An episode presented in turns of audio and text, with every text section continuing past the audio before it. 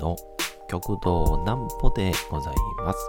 皆様9月の7日も大変にお疲れ様でございました。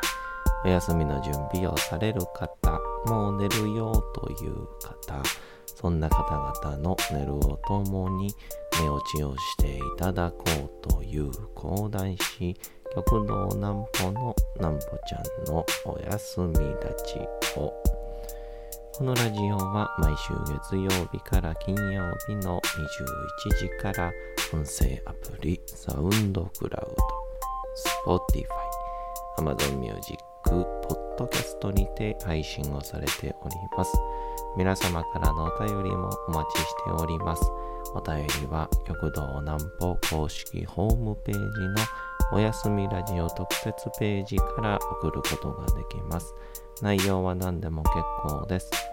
ねえねえ聞いてよなんぽちゃんから始まる皆様の日々の出来事や思っていることなどを送ってください。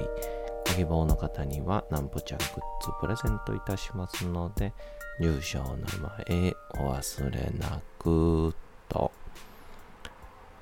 えー、言うておりました、えー沖縄から、えー無事に恥ずかしながら帰ってまいりました。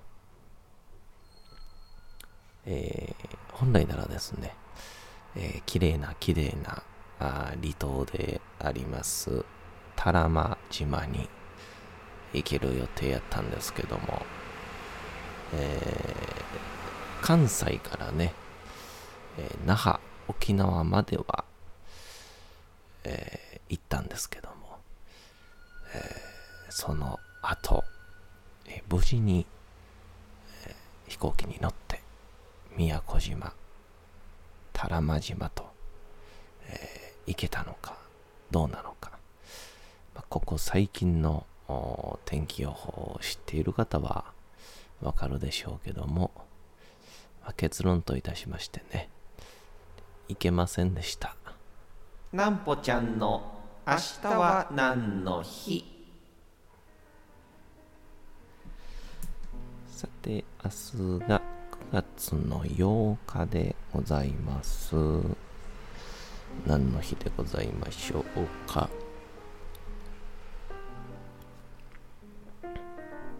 さあ、行きましょう。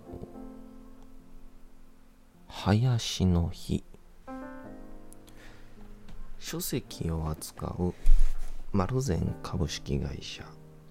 現在の丸善純駆動書店の創業者林雄敵氏が考案されたとされるハヤスハヤシライスをより多くの人に親しんでもらおうということを目的に設けられた記念日です。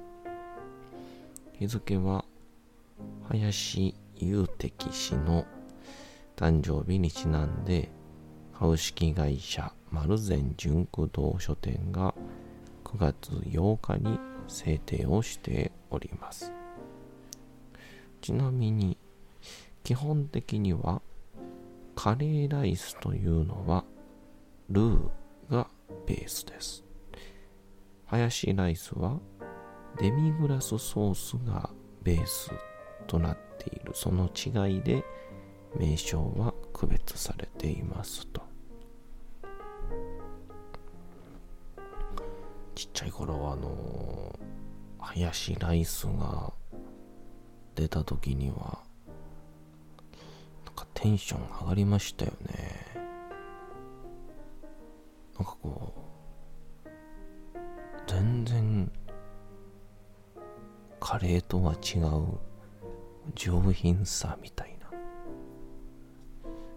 カレーがなんかアブノーマルやったら同じこと思ってるんでしょうけどこうねずっと林である日カレーが出たら言うこと同じなんでしょうけど。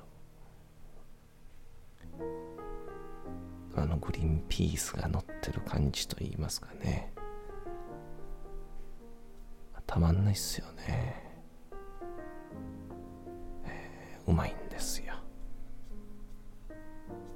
まあぜひぜひ皆さん、明日はお昼ご飯いろいろ選べるようでありましたら、ハヤシライスを食ってみてください。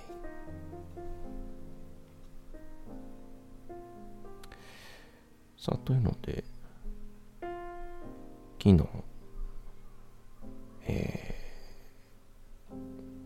ー、大阪に帰ってまいりまして、えー、沖縄でのですね、9月3、4、5、6、4日間ですが、まあ、とりあえず無事ですね、えー、飛行機は関西空港を出発しまして、んで、この、向かってる、その手前で、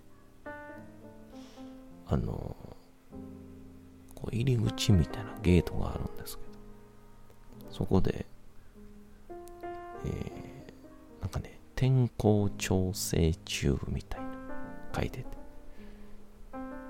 もしかしたら、えー、強風のため、向こうにえー、行ったはいいけど途中で着陸できないから引き返す可能性もありますよっていう。ああ、ほんまに台風なんやと。関西なんかね、すごい晴れてましたから。で、いざ、ご登場してくださいってなった時に僕が乗る10時55分の便以降の後の飛行機は全部、えー、中止になりまして。結構なりまして。僕の便だけ飛べたというですね。あこれは来たなと。なかなかいいじゃない。って思ったんですけど。で、いざ、えー、2時間ぐらいで無事沖縄到着いたしましてですね。ほんで、そっから、あの、僕の同期であったりですね、元吉本時代の同期であったりとか、えー、いろいろ夜には大学の時の同期とか、懐かしい面々と会いまして、あの、家族がいたりとかですね、すでに。それを沖縄吉本の現状とか。で、なんか、いろんな何人かいましたけど、友人的には、そろそろお相手と結婚をみたいななんかそんな素敵なもう幸せに溢れまくってですねでいざ、えー、ゲストハウスにですねで戻ろうとしましたところ、えー経験したことのない暴風を身で浴びまして、はい。僕あの、強い風によって、傘が、こう、バッてこう、反対にね、広がったことはもちろん経験ありますけど、あの、反対にめくれ上がった後に、えー、傘の、こう、なんていうんですか？ビニールって言うんでしょうが、えー、全部剥がれ飛ぶっていうですね。漫画やんみたいなことが起きまして。あの結構ね、雨が降った中で歩いたりすると、まあ、5、6分 ?3、4分でこうもう体びちゃびちゃなっちゃうみたいな。そういうイメージなんですけどね。はい。4秒ぐらいでびしゃ濡れになりましたね。これどっちやろうなと思って。でまあその晩はもうこれはもうゆっくり寝るしかないわと思って。ゆっくり寝て。夜とかもすごいんですよ。風がドゥワー吹いてて。ドゥワー吹いてて。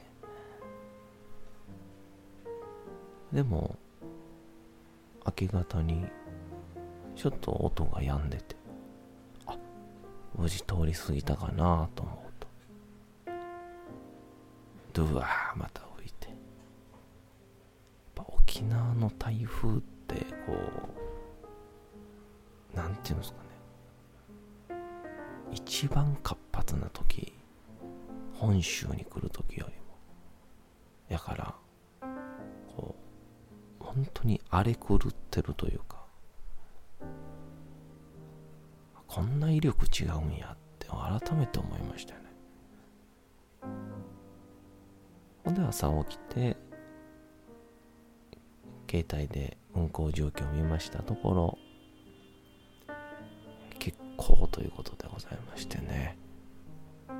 えー、すぐさま民泊やら、えー、関係者の方に連絡しまして。そしたらあのまず関係者の方々はまず皆様そもそも沖縄に行ってませんでした。言うてよ。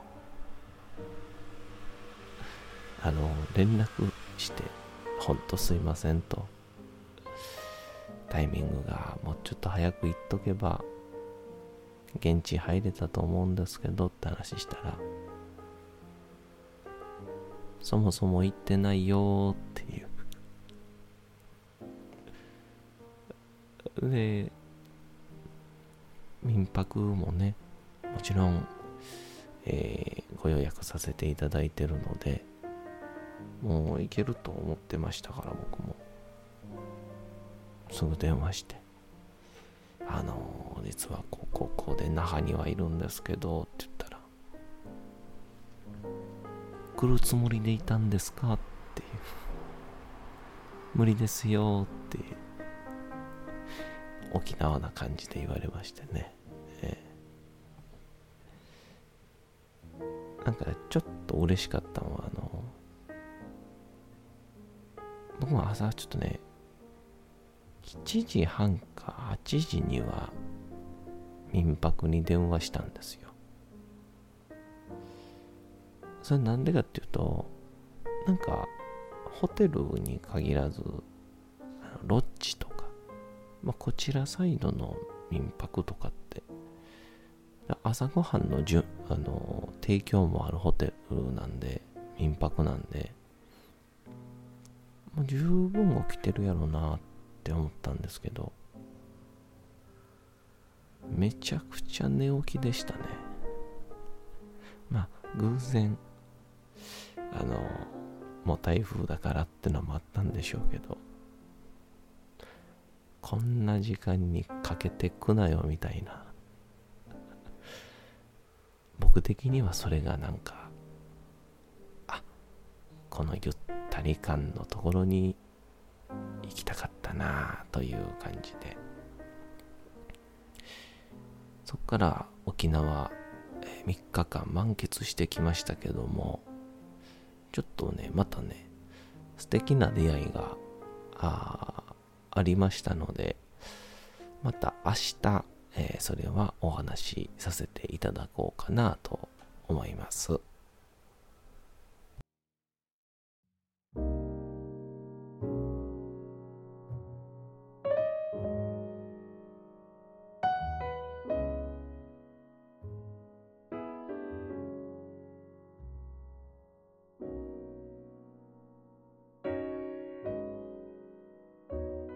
さて時刻はうとうと朗読会の時間となりました。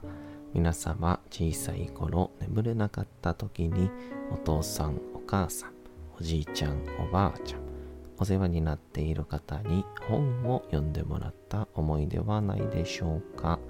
なかなか眠れないという方のお力に寝落ちをしていただければと毎日様々な物語小説をお届けしております。本日お読みしますのも三島由紀夫の金閣寺でございます。えー、まあ先週に2日分録音しといての感じやったんでストーリーはちょっと完全に僕も忘れてたんですけどまあ寝ながらでしょうからおそらく皆さんも覚えてないでしょう。本日もどうぞよろしくお願いします。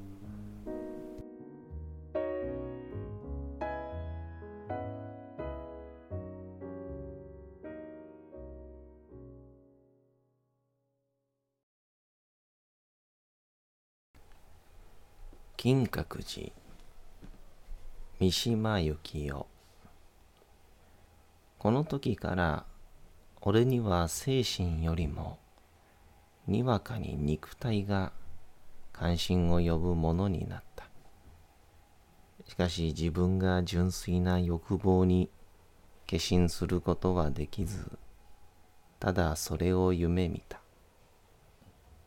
風のようになり、向こうからは見えない存在になり、こちらからはすべてを見て、対象へ軽々と近づいて行き、対象をくまなく愛撫し、果てはその内部へ忍べ入っていくこと。君は肉体の自覚というとき、ある質量を持った。不透明な、確固としたものに関する自覚を想像するだろう。俺はそうではなかった。俺が一個の肉体、一個の欲望として完成すること。それは俺が透明なもの、見えないもの、つまり風になることであったのだ。しかしたちまち内反則が俺を引き止めにやってくる。これだけは決して透明になることはない。それは足よというより、一つの頑固な精神だった。それは肉体よりももっと確固たるものとしてそこに存在をしていた。鏡を借りなければ自分が見えないと人は思うだろうが、フグというものはいつも鼻先に突きつけられている鏡なのだ。その鏡に二六時中俺の全身が映っている。忘却は不可能だ。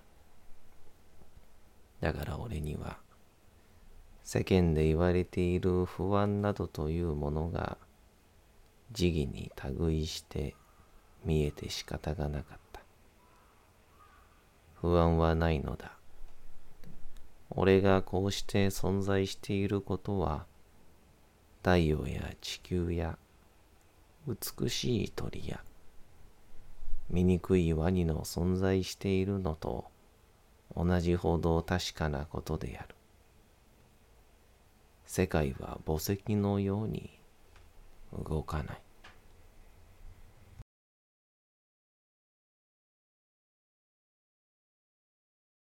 さて本日もお送りしてきましたなんぽちゃんのおやすみラジオというわけでございまして9月の7日も大変にお疲れ様でございました明日も皆さん街のどこかでともどもに頑張って夜にまたお会いをいたしましょう。なんぽちゃんのおやすみラジオでございました。それでは皆さんおやすみなさい。すやすやすやーん。